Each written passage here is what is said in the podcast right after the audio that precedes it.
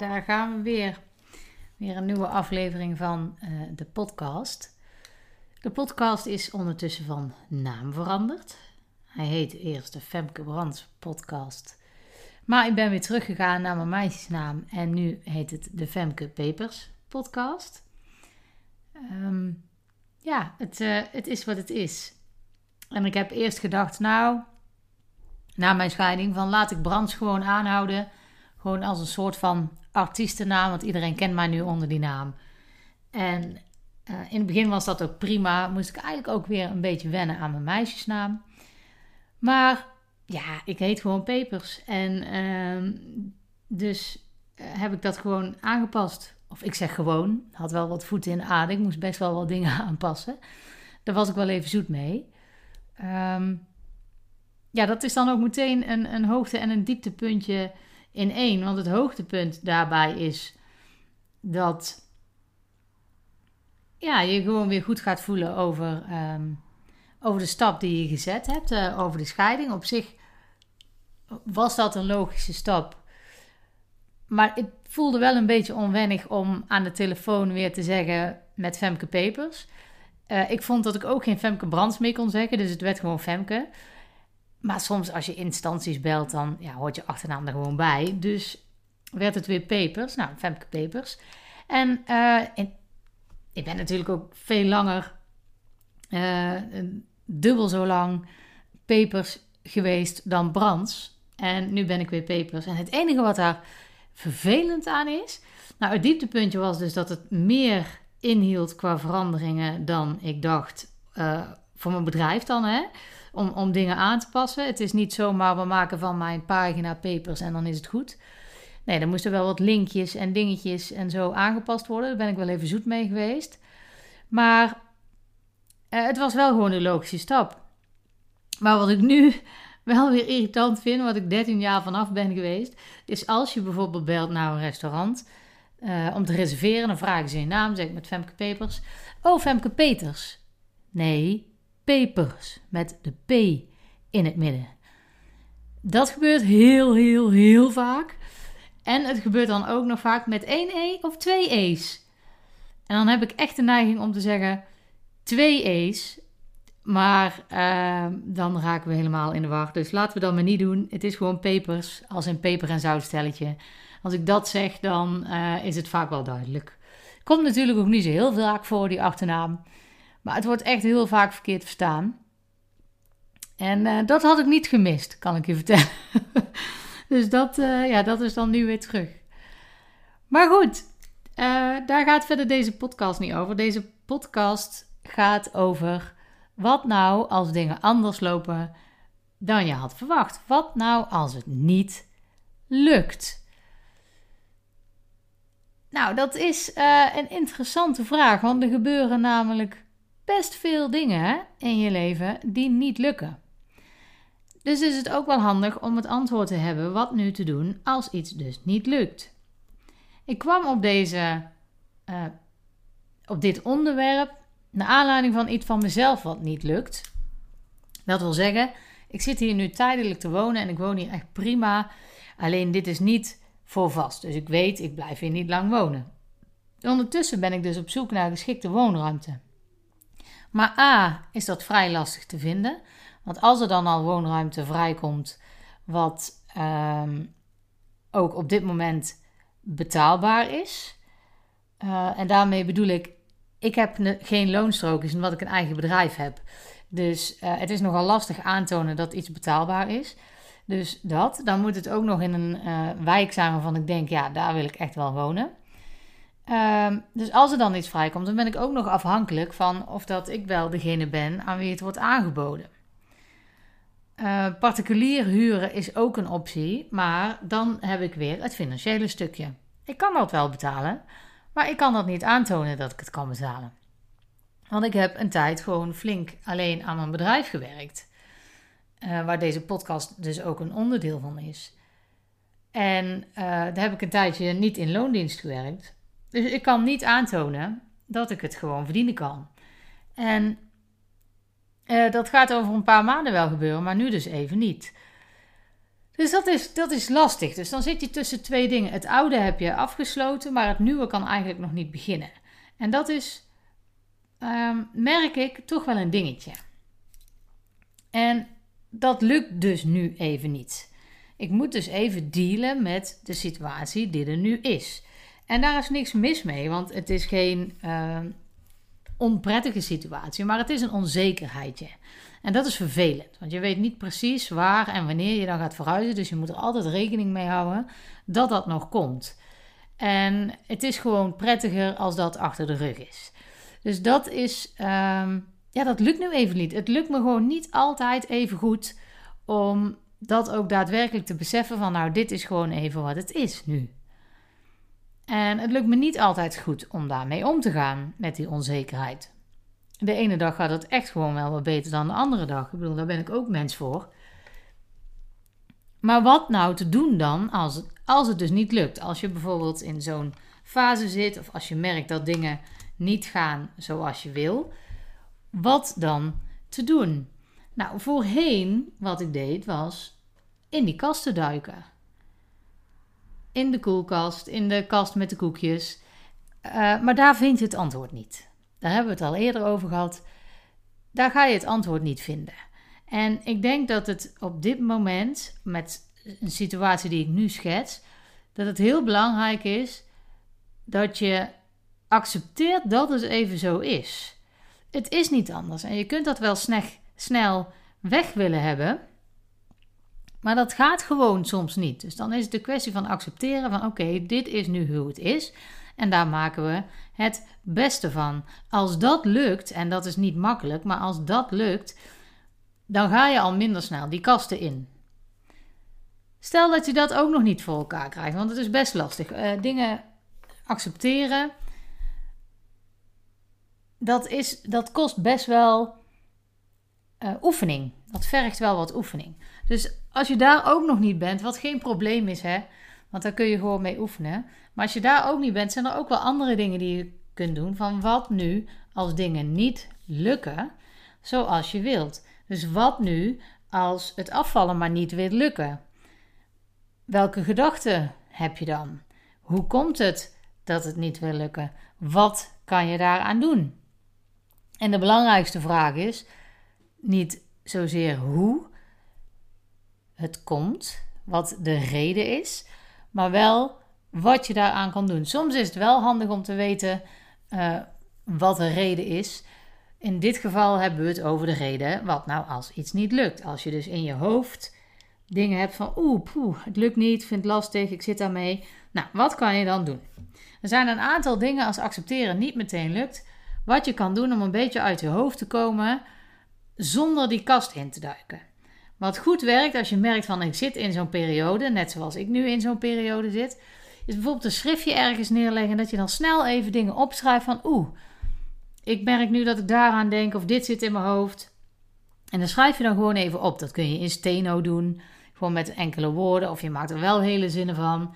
Spelling en grammatica hoeft niet te kloppen, maar gewoon dat je even lekker dat uit je hoofd kunt halen. Op het moment dat jij dingen opschrijft, dan gaan ze van je hoofd via je handen, zeg maar, uit je hoofd op papier. En dat werkt echt. Daar is je probleem niet meteen mee opgelost. Ik heb dan niet meteen een woning gevonden. Ik ben dan niet meteen verhuisd. Dat is niet meteen klaar. Maar het is, heeft wel even een plekje gekregen. Het is even uit mijn hoofd en dat geeft wel even rust. Dus dat is wat je concreet kunt doen. En dat is wat je eigenlijk ook altijd snel kunt doen. Want wat je ook kan doen, is een wandeling gaan maken uh, of sporten. Bij mij werkt bewegen altijd heel goed om een hoofd even leeg te maken. En ook niet om dus oplossingen per se te zoeken, want we hebben al geconstateerd dat, dat in deze fase er gewoon niet meteen een oplossing is. En dat hoeft dus ook niet. Maar bewegen kan daar wel bij helpen. Bewegen kan um, zorgen dat je net even iets anders over na gaat denken, dat je iets helderder wordt in je hoofd en dat het weer rust creëert, zodat je weer door kan totdat die fase voorbij is. Nou, dat wil nog wel eens helpen, maar goed, dat kan niet altijd. Als je met kleine kinderen zit, kun je niet altijd zomaar hup naar buiten. Zo gaat gewoon niet, maar, maar opschrijven gaat dus wel. Je kunt het ook appen naar een goede vriend of vriendin. Dat je die inlicht van, goh, ik, ik zit hiermee en het zal me echt wel helpen als ik jou af en toe, uh, met jou af en toe mag delen wat er in mijn hoofd omgaat. En dan verwacht je ook niet van de ander dat daar antwoorden komen, maar gewoon, um, die gebruiken dan gewoon als uitlaatklep. Die ander hoeft ook niet met oplossingen te komen. Dus gewoon dat de ander dan even kan reageren van, ik snap het. Of wat vervelend. Gewoon even ja, dan kun je het even kwijt. Als je, als je alleen opschrijven niet bevredigend genoeg vindt, maar wel dat het bij iemand terechtkomt, dan is dat een hele goede optie. Dus dat zijn gewoon een aantal dingen die je concreet kunt doen, direct al, om te zorgen dat je iets rustiger wordt in je hoofd. Want soms lukken dingen gewoon even niet. En dan is het niet altijd wenselijk om maar te vechten en te zoeken naar die oplossing, die er soms ook gewoon niet direct is. Je weet gewoon niet altijd waar dingen vandaan komen. En dan is het onzin om daar heel lang over na te gaan denken. Dat kost alleen maar meer energie. Raak je alleen maar nog meer gefrustreerd omdat je daar geen antwoord op hebt. Dus dat is niet wat handig is. Yes? Oké. Dus samengevat, als iets niet lukt, zoek niet meteen naar een oplossing als die niet pan klaar is, zoals in mijn situatie. Maar ga dingen doen, zoals het opschrijven van uh, dingen die in je hoofd spelen of bewegen, om te zorgen dat je wat rust krijgt in je hoofd. Dat is wat je er direct aan kan doen, want dat helpt gewoon zodat je niet de kasten in gaat duiken. Dan zijn we aangekomen bij een quote en die heb ik ge vonden van Dolly Parton. Nou vind ik Dolly Parton uh, niet per se helemaal te gek. Uh, ik ben wel, mijn guilty pleasure van haar is wel Jolene, dat liedje. Dat vind ik wel, uh, vind ik wel echt ja, heerlijk. Ik kan hem ook spelen op gitaar en dan zing ik er wel eens bij. En dat moet je verder niet per se willen horen. Maar voor mij is het gewoon wel leuk om te doen. Ook een uitlaatklepje. Maar ik kwam een quote van haar tegen. The way I see it. If you want the rainbow, you gotta put up with the rain. Als je de regenboog wil, dan zul je ook moeten dealen met de regen. Want een regenboog, een mooi verschijnsel, komt alleen als het regent. De mooiste dingen ontstaan vaak als je ervoor hebt moeten werken. En daar is ook iets wat ik me nu voor ogen hou. Oké, dit kost me nu energie. Ik vind dit nu lastig. Maar straks zit ik op een plekje waar ik gewoon heel fijn zit. En dan gaat het gewoon goed komen. En dan heb ik die regenboog. En dan moet het gewoon nu eerst even voor regenen. Kijk, als je dat meteen in je, in je schoot geworpen krijgt, dan waardeer je het ook minder. En dan is het ook niet zo'n regenboog, want je ziet niet hoe mooi het eigenlijk is. Hoe goed je het eigenlijk voor elkaar hebt. En als je af wilt vallen, is dat net zo. Als jij die regenboog wil, en de regenboog is in dit geval dus je streefgewicht. Als jij je streefgewicht wil bereiken, of een streefgevoel, niet per se maatje 36 of een bepaald getal op de weegschaal, maar gewoon het gevoel dat je lekker in je lijf zit, dat je de baas bent over het eten. Dat gevoel, als je dat wil, dan, zal er, dan moet je daarvoor werken. Dat komt niet vanzelf. En dan komen er momenten die gewoon echt niet lekker zijn. Dan komen de momenten dat het voelt alsof het gewoon heel hard regent, dat het maar niet wil. En dat hoort er gewoon bij. You gotta put up with the rain. Het is er gewoon. Ga er niet tegen vechten. Alleen dan kom je uiteindelijk daar. Ik heb niet meegemaakt, persoonlijk, maar ook in alle vrouwen die ik begeleid dat het van een laaie dakje gaat. Dat gaat het gewoon niet. Wel de meeste tijd. Als je heel eerlijk kijkt naar hoe je proces van afvallen gaat, gaat het de meeste tijd, 80% gaat het echt wel goed. Misschien zelfs wel 90%. Maar die 10% maken we in ons hoofd zo groot dat het net lijkt alsof het helemaal nooit wil lukken. Dus er is wel regen, maar die is er eigenlijk maar voor 10%. Maar we maken van de miser een stortbui. En dat doen we in ons, in ons hoofd. Dat doen we zelf. Daar kan ik een hele andere podcast over maken. Maar dat is wel eh, wat het is. Dus het gaat nooit van een laaie dakje. Het gaat voor de meeste tijd echt wel oké. Maar er zullen momenten zijn dat je er gewoon even doorheen moet. Dat het gewoon even niet lekker loopt. Dat je toch weer een eetbui gehad hebt. Zo so be it. Het hoort erbij. Als je het voor de rest van die tijd, die 80, 90 procent goed doet, dan is dat echt niet erg als je 10 procent regen hebt. En dan komt die regenboog toch wel. Maar die kan er dus alleen zijn als het niet ehm, ja, van een laaie dakje gegaan is. Want anders ja, dan val je af en dan leuk, nou, ik ben afgevallen, fijn. Dan waardeer je het gewoon veel minder. En dat is wel, uh, ja, dat is wat ik uit die quote haal. Dat is hoe ik die quote lees. Uh, komt hier nog één keer, dan kun je ook misschien zelf je eigen uh, oordeel of je eigen uh, interpretatie daarvan hebben. Maar the way I see it, if you want the rainbow, you gotta put up with the rain. En ik vind het een hele mooie. Ik vind hem ook geruststellend. Het is niet zo, hè, oh, alles moet vervelend gaan. Nee, ik vind het geruststellend in de zin, ook als het vervelend gaat, komt die regenboog. Dus ik vind het, um, ik vind het een geruststellende gedachte. Dus als je dan weet dat je in die regen zit, dan weet je ook dat je die regenboog gaat krijgen uiteindelijk. Dus ik vind het een, uh, ja, een geruststelling. Ik vind het een prettig idee. Je kunt er ook naar kijken dat je huh, dus er moet altijd regen zijn. Ja, dat kan ook. Dan ben je een beetje pessimistisch. Zo kun je er ook naar kijken. Maar dan kun je beter niet meer aan deze quote denken, want dan helpt die jou niet. Maar als je het kunt zien, als je de interpretatie hebt, net als ik, um, dat je ja, dat het een geruststelling is. Dat er altijd wel iets moois komt, ook al regent het. Dan uh, denk ik dat het gewoon veel prettiger is om, uh, ja, om zo naar de zaken te kijken. Ik denk dat dat gewoon veel relaxter is voor je. En dat het dan ook makkelijker is om met moeilijke momenten om te gaan. Nou, dat is zo'n beetje wat ik erover wilde vertellen. Uh, ik heb ondertussen ook weer andere onderwerpen aangesneden, waar ik ook later vast nog wel podcasts over ga maken. Maar voor nu, dus wat als het niet lukt, die ga ik nog even voor je concreet maken. Schrijf dingen op.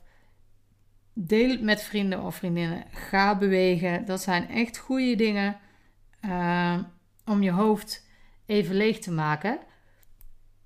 Ik wil er nog wel eentje aan toevoegen. Ga iets doen wat je concentratie vergt. Bijvoorbeeld een spelletje Tetris op je telefoon. We kennen Tetris nog wel, hè? met de blokjes die je dan allemaal in rijen moet maken. Daar moet je dan even bij gefocust blijven, want anders lukt dat spelletje niet. Dat heeft als voordeel dat je al het andere even vergeet. Dus ook daar los je het probleem niet mee op. Maar het helpt wel om even uit een uh, spiraal van negatieve gedachten te komen. Om even uit je hoofd te komen je blijft nog steeds wel in je hoofd, maar op een andere manier. Je blijft niet meer met het uh, probleem bezig waar je toch op dit moment nog niks mee kan. Dus dat is nog een uh, mooie aanvulling daarop. Dat was het voor deze keer. Op naar de volgende. Ik hoop dat alles goed met je blijft gaan.